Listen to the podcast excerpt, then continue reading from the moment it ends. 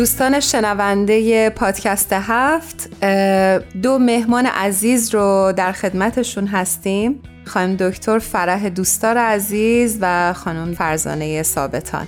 بسیار خوشحالیم، درود بر شما، خیلی ممنون که با ما همراه هستید. منم بهتون درود و سلام میگم، امیدوارم که هر جا هستید خوب و خوش باشید. درود به شما و شنوندگان و بینندگان عزیز. اوقات همگی شما خوش، هر جای دنیا هستید و خوشحالیم که با شما هستید. برای اون دسته از شما همراهان عزیز که شاید کمتر با این دو عزیز آشنا باشید، بعد بگیم که خانم دکتر فرح دوستار پژوهشگر علوم سیاسی و نویسنده هستند و خانم فرزانه ثابتان تحلیلگر مسائل روانشناسی و مشاور خانواده. خب دوستان عزیزمون، از خانم دکتر دوستار شروع میکنیم. میخوایم بدونیم که در یک سیستم دموکرات ایجاد تعادل مناسب بین رهبری فردی در مقابل رهبری جمعی چطوری اتفاق میفته و اگر مثالی دارید برامون اون مثال رو بیان بکنید.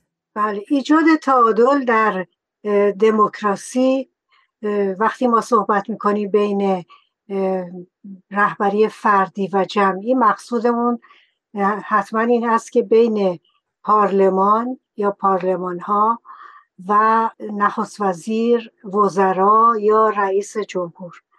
در دموکراسی بخشی هست که در هر قانون اساسی دموکراسی این بخش وجود داره به عنوان checks and balances یا نظارت و توازن یا تعادل قوا، به این معنی که بسته به این که ما در چه نوع سیستمی هستیم، اون گروه جمعی اون قدرت فردی رو مورد کنترل قرار میده و برعکس. به طور مثال در سیستم ریاستی چکس اند بالانس به این نحو است، به طور مثال در امریکا، که رئیس جمهور یک طرف قرار داره و دو مجلس یا پارلمان در سمت دیگه قرار داره و اینها همدیگه رو کنترل میکنند. در سیستم های پارلمانی، حالا چه جمهوری باشه مثل کشور آلمان و یا پادشاهی باشه مثل کشور انگلستان، اون قدرت های فردی یعنی نخست وزیر و وزرا بخشی از پارلمان هستند و در اینجا تعادل قدرت و یا کنترل بین گروهی هست که حکومت رو در دست دارند یعنی وزرا و بخشی از پارلمان در مقابل اپوزیسیون، که وظیفه اپوزیسیون این است که قدرت رو کنترل کنه و آلترناتیو بیاره در مورد مسائل مختلف. این از نظر قانونی و به اصطلاح اون قانون اساسی مملکتی این مسئله تعادل و کنترل به این نحو اجرا میشه.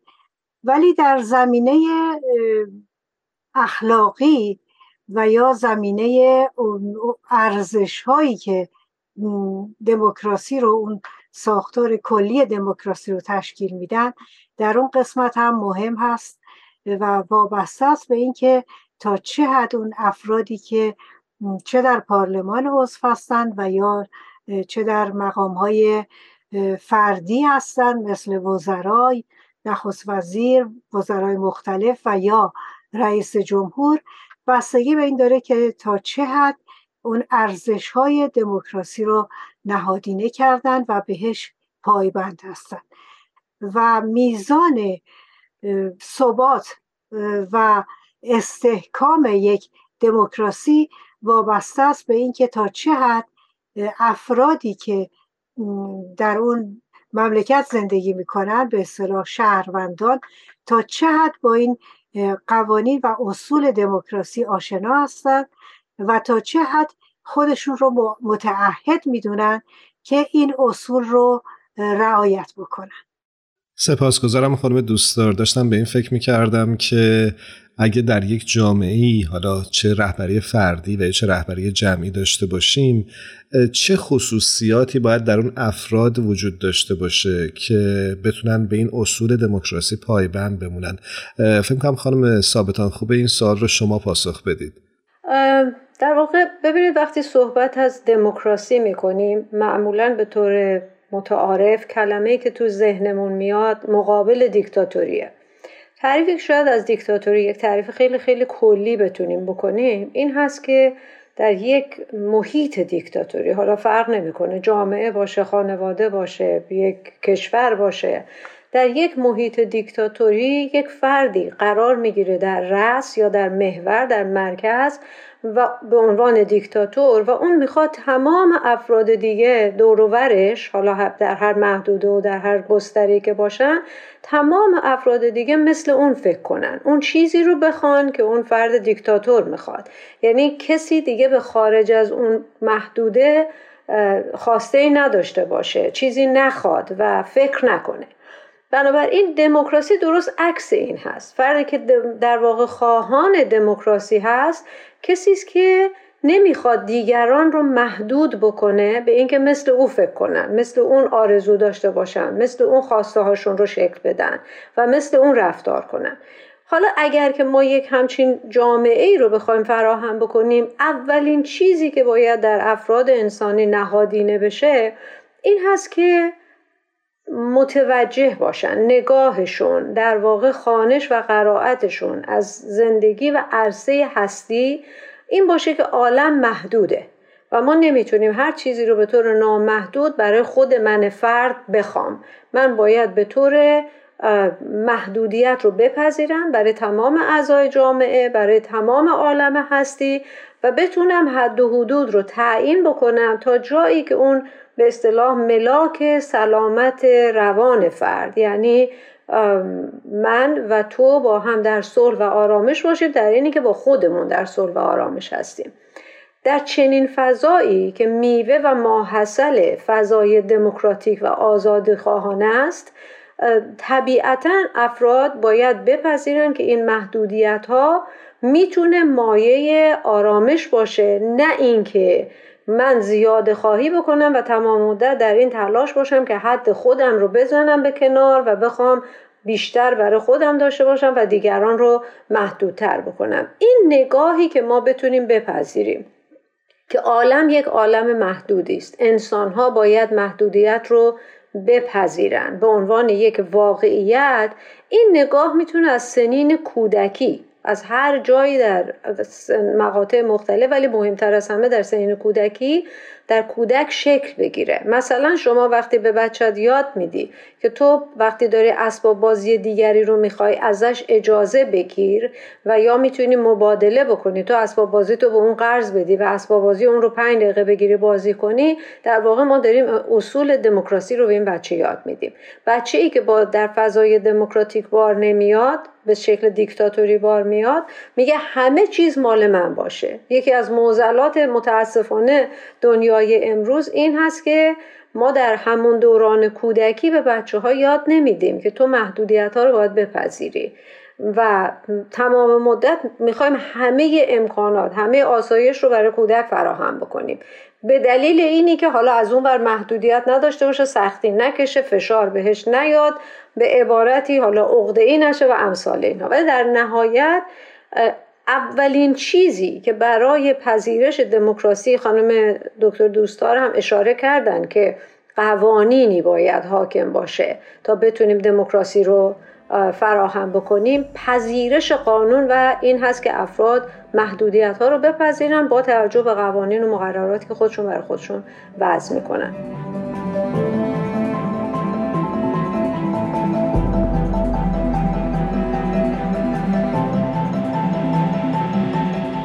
در خلال صحبت‌های خانم ثابتان عزیز داشتم فکر می‌کردم چقدر سنین کودکی و تربیت مهمه و چقدر جامعه جهانی و مخصوصاً جامعه ایران چقدر نیاز داره به این که همه چیز دوباره باز تعریف بشه و یاد بگیریم که چجوری مرزبندی بکنیم و این محدودیت رو اصلا اول ببینیمش بعد بپذیریمش. خانم دکتر دوستار عزیز، میخوام از شما بپرسم که برای ایجاد شفافیت و ترویج پاسخگویی شما چه راهکارهایی رو به نظرتون میرسه که باید در یک سیستم حکومتی وجود داشته باشه؟ البته پاسخگویی یک اصل مهم دموکراسی هست، به این معنی که هر جا که قدرت هست باید پاسخگویی هم باشه. ولی برای اینکه شفافیت باشه، خب ما قبلا صحبت کردیم که اون سیستم به اصطلاح کنترل و توازن و تعادل قوا، اون خودش یک نوعی شفافیت رو ایجاد میکنه، به این ترتیب که هر گروهی اون گروه دیگر و یا اون فردی که در رأس قدرت هست رو در حال کنترلش هست و اگر که مسائلی پیش بیاد که پشت پرده باشه، در نتیجه این بحث و گفتگو که در پارلمان اجرا میشه و یا در اون مجموعه وزرا اجرا میشه، این شفافیت ایجاد میشه. ولی اصل مهمی که موجب شفافیت در دموکراسی میشه وجود رسانه‌های آزاد هست و این آزادی البته به معنی این نیست که تمام مدت دیگران رو به اصطلاح در اون وجهه منفی قرار بدن و به اصطلاح به حالت بدگویی و تخریب در بیاد، بلکه شفافیت به این معنی است که در مورد مسائل و تصمیماتی که داره گرفته میشه، در مورد اونها شفافیت ایجاد بشه، بحث و گفتگو بشه و به طور کلی دموکراسی صحنه بحث و گفتگو است. و البته یک عامل مهم دیگه که در این دهه‌های اخیر ایجاد شده به وسیله مردم هست، در واقع تعریفی که از زمان آبراهام لینکلن متداول شده، میگفتند همیشه دموکراسی یعنی حکومت مردم، بر مردم و برای مردم، که البته این فقط به وسیله انتخابات و تعیین نمایندگان میسر بود، ولی امروز به وسیله این سوشال میدیا و رسانه‌های اینترنتی و جمعی و فردی که افراد در اختیار دارند، هر کس میتونه به سهم خودش کنترل کنه و در دموکراسی راهکارهای پیش بینی شده مثل تشکیل انجمن‌ها، تشکیل سازمان‌های غیر دولتی که الان یک اصل مهمی در دموکراسی شدن و یا اون کنترل فردی و شخصی که هدفش تخریب نباشه، بلکه شناخت بیشتر تصمیم گیرندگان باشه تا در انتخابات بعدی بدون هر فردی که چه کسی رو باید انتخاب بکنه و چه افرادی مناسب هستند برای ورود در این حیطه‌های قدرت و سیاست. ممنونم خانم دوستار از توضیحی که دادید. فرزانه خانم، میخواستم از شما بپرسم که وقتی ما میبینیم و معتقدیم که بایستی در جامعه و مخصوصا در هرم قدرت شفافیت و مسئولیت پذیری وجود داشته باشه، چطور میتونیم این رو در افراد جامعه نهادینه بکنیم؟ از کجا باید شروع بکنیم؟ ببینید، اصولا انسان دو وجه عمده داره، در واقع در روانشناسی میگن سه وجه. یه وجه شناختی و ادراکی است که به تفکر و تعقل و تجزیه تحلیل و مقایسه و نتیجه گیری و کلی سازی و اینا مربوط میشه و یه بخش عاطفی هیجانی که به احساسات و عواطف و نیازها و اینا مربوط میشه و اینا دوتا وقتی در ذهن انسان، در درون انسان در واقع دارن عمل میکنن، برآیند این میشه رفتار ما که ما در زندگیمون میبینیم. بنابراین وقتی ما داریم صحبت میکنیم از اینکه چطور میشه شفافیت و مسئولیت پذیری رو ایجاد کرد، در واقع داریم سوال میکنیم که چطور میشه این دو بخش درون انسان رو فعالش کرد. مسئولیت پذیری علیرغم اینکه شاید ظاهرا فکر میکنن به معنی قاعده و قانون و قانونمندی است، نه، مسئولیت پذیری دقیقاً برمیگرده به اون بخش عاطفی و هیجانی و شفافیت برمیگرده به بخش ادراکی و شناختی. چطور عرض کنم خدمتون؟ توضیح میدم که وقتی مسئله رو میخوایم شفافش کنیم یا واضحش کنیم یا به عبارت دیگه اون رو به عرصه آگاهی و هوشیاریمون بیاریم، چون در یک تعریف خیلی باز مختصر و کلی میتونیم بگیم که آگاهی یعنی قوه واضح سازی، قوه شفاف سازی. اگر من نمیدونم فرض کنید یک گلدون چی هست، شروع میکنم به این که ابعاد متفاوت رو ببینم، از معلوماتی که تو ذهنم هست استفاده کنم، از تجربیاتم استفاده کنم، از گفته های دیگران استفاده کنم، تو اینترنت سرچ کنم و تا بفهمم مثلا گلدون چیزیست که ما میتونیم گل رو توش جا بدیم. حالا یه گلدون هست که با خاکه، یه گلدون هست که با آبه و و تا گلدون برای من معلوم میشه، شفاف میشه به عبارت دیگه.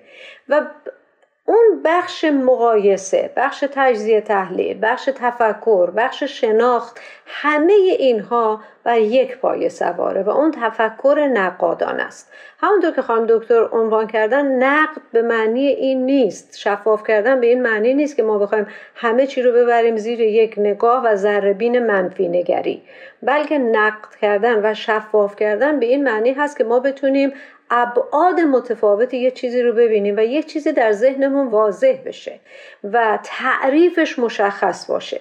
پس برای بخش شفاف سازی در واقع اون بخش ادراکی و شناختی یا قوه نقادانه یا تفکر باید تشویق بشه. از بچگی ما به جای اینکه جواب سوال کودکان رو بدیم، حتی در بزرگسالی براشون ایجاد سوال کنیم، طرح سوال کنیم و یادشون بدیم قدم به قدم برن و سوال رو پیدا کنن، جوابش رو پیدا کنن.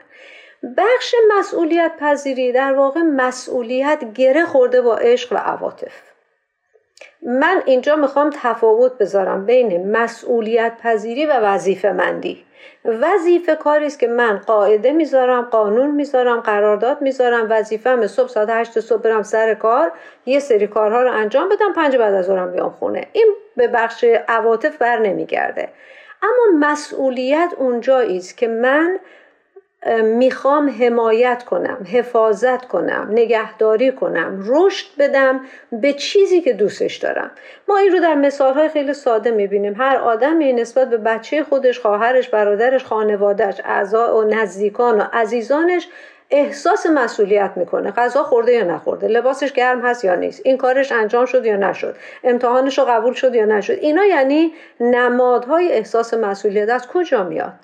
غیر از از عواطف و عشق و محبت. بنابراین مسئولیت پذیری با عشق گره خورده و جایی ما میتونیم بگیم مسئولیت پذیر باشه یه فرد که عاشق شدن رو یاد بگیره، عشق ورزیدن رو یاد بگیره، اون قوه مهر ورزیدن رو در درون خودش تقویت بکنه و این رو گسترش بده، نه فقط به یک محدوده تنگ پنج نفر، شش نفر، دو نفر اعضای خانواده و عزیزانش، بلکه این رو گسترش بده به عالم انسانی. ببخشید من سعی میکنم خیلی فشرده و مختصر توضیح بدم. خیلی ممنونم.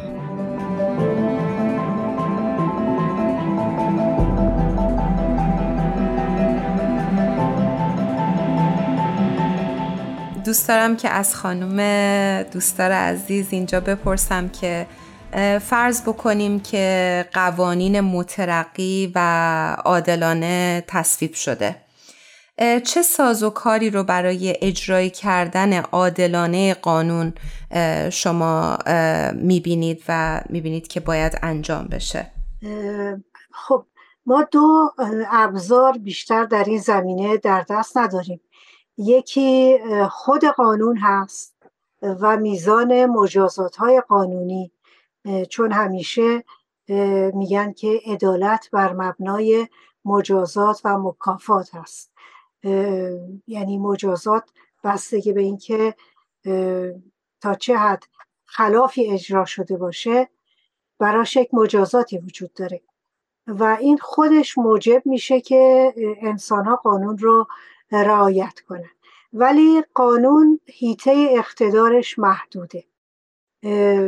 ابزار دیگه‌ای که ما در اختیار داریم وجدان انسان‌ها است. ممکنه که قوانین خیلی عادلانه باشه ولی برای انسان‌های تدوین شده باشه که دارای تعصب هستند. از بچگی همونطور که خانم ثابتان عزیز شهر دادن تربیتشون بر مبنای رعایت اصول اخلاقی و وجدانی نباشه. در نتیجه این ابزار وجدان یک ضمانتی هست برای اینکه اون قوانین عادلانه اجرا بشه. شما میتونید به یک اداره مراجعه کنید، قوانین درسته، ولی اون کس که پشت میز نشسته میتونه وجدان داشته باشه و کار شما رو سریع راه بندازه، و یا اینکه هی اونا عقب بندازه و شما رو ماها و ماها معطل بگذاره. در نتیجه وجدان و تربیت وجدانی و اینکه ما از کودکی اصول اخلاقی رو نهادینه کرده باشیم و به اصطلاح از نظر وجدانی خودمون رو متعهد بدونیم، این عامل مهمی هست که اون قوانین عادلانه اجرا بشن. ممنونم خانم دوستار. خانم ثابتان، از دیدگاه شما چطور میشه این وجدان رو در جهان و در جامعه نهادینه کرد؟ ببینید، بحث نهادینه کردن وجدان، من اول یه تعریف باز دوباره که ذهن شفافسازی، بخش شفافسازی ذهن من خیلی قویه، یه تعریف از وجدان بکنم. چیزی که ما به وجدان میتونیم تعریف کنیم یک دادگاه درونیست که در اون فرد خودش متهم، خودش دادستان، خودش قاضی، خودش وکیل مدافعه. یعنی وقتی ما صحبت از وجدان میکنیم و فرد به اون حالت آگاهی درونی و به اعمالش میخواد وقوف پیدا بکنه و برای خودش شفاف بکنه این مسائل رو، در واقع میاد و برای خودش یه دادگاه تشکیل میده در ذهنش که در نقش متهم میگه که مثلا من گناهم این بوده، دفاع میکنه از خودش. وکیله میاد کمکش میکنه، چهار تا دلیل دیگه هم میگه، منتها خودشه که داره به خودش دلیلا رو میگرده پیدا میکنه. دادستانه همینطور. بنابراین این بحث وجدان و مسائل اخلاقی رو به عبارت دیگه که به نظرم نکته بسیار مهمی است که خانم دوستار عنوان کردن، وقتی میخوایم در افراد نهادینه کنیم، کولبرگ میگه که ما شش تا مرحله برای اخلاق داریم. یعنی سه تا مرحله است که هر سطحی دو تا مرحله داره، من فقط به سطوحش اکتفا میکنم. قسمت اول که در دوران کودکی هست، افراد خوبی و بدی، درستی و غلطی رو به وسیله تنبیه و پاداشی که میگیرن یاد میگیرن. یعنی شروع میکنن به این که مثلا اگر این کار رو بکنی شکلات میخوری، اگر اون کار رو بکنی میری تو اتاقت و باید یه ساعت بشینی، بازی نکنی، تلویزیون نبینی. خوب و بد رو به عنوان شرطی شده و کاندیشنال یاد میگیرن. از اینجاست که اون وقت اون قاضیه توی ذهن، توی وجدان میگه این خوبه، این بده، تو این کارو کردی کار بدی بوده، این کارو کردی کار خوبی بوده. سطح دوم این هست که بر اساس گروه‌های اجتماعی و اون آداب، رسوم، فرهنگ، جامعه، اینها شروع میکنن یاد میگیرن. جامعه چی رو میپذیره، جامعه چی رو نمیپذیره، و اگر چیزی رو جامعه میپذیره پس این خوبه و همه دنبالش میریم. ولی سطح سوم اونجایی است که حضرت عبدالبها میفرمان نفس عمل خوب میشه پاداش و تنبیه. یعنی اگر من کار خطایی میکنم، فرض کنید دروغ دارم میگم، نفس دروغ گفتن من رو آزار میده، برای اینکه با طبیعت و ذات انسانی من هماهنگی نداره، برای اینکه یک بخش دیگه از هستیم، مثل عزت نفسم داره آسیب میبینه، مثل احساس امنیتم داره آسیب میبینه. و اگر که کار خوبی میکنم، مثلا دستگیری میکنم از یک فردی که نیاز به کمک داره، اونجا باز در درونم نفس این دستگیری برای من میشه احساس خوشایند، احساس لذت کردن، میشه پاداش. بنابراین از این مسیر حرکت رشد اخلاق و به عبارت دیگه اون ملاک‌های وجدان سالم رو باید باز والدین، مؤسسات آموزش پرورشی، عناصر نهادهای آموزش دهنده و اجتماعی در فرد ایجاد بکنن تا بتونه از این سه تا مرحله دونه دونه بگذره. بسیار سپاسگزارم ازتون، خیلی متشکریم. منم تشکر میکنم، امیدوارم هر جا هستید خوب و خوش باشید. و همچنین برای همه شنونده ها و همه بینندگان و کادر تهیه کننده آرزوی رضامندی هرچه بیشتر و معنای غنی‌تر در زندگیشون دارم.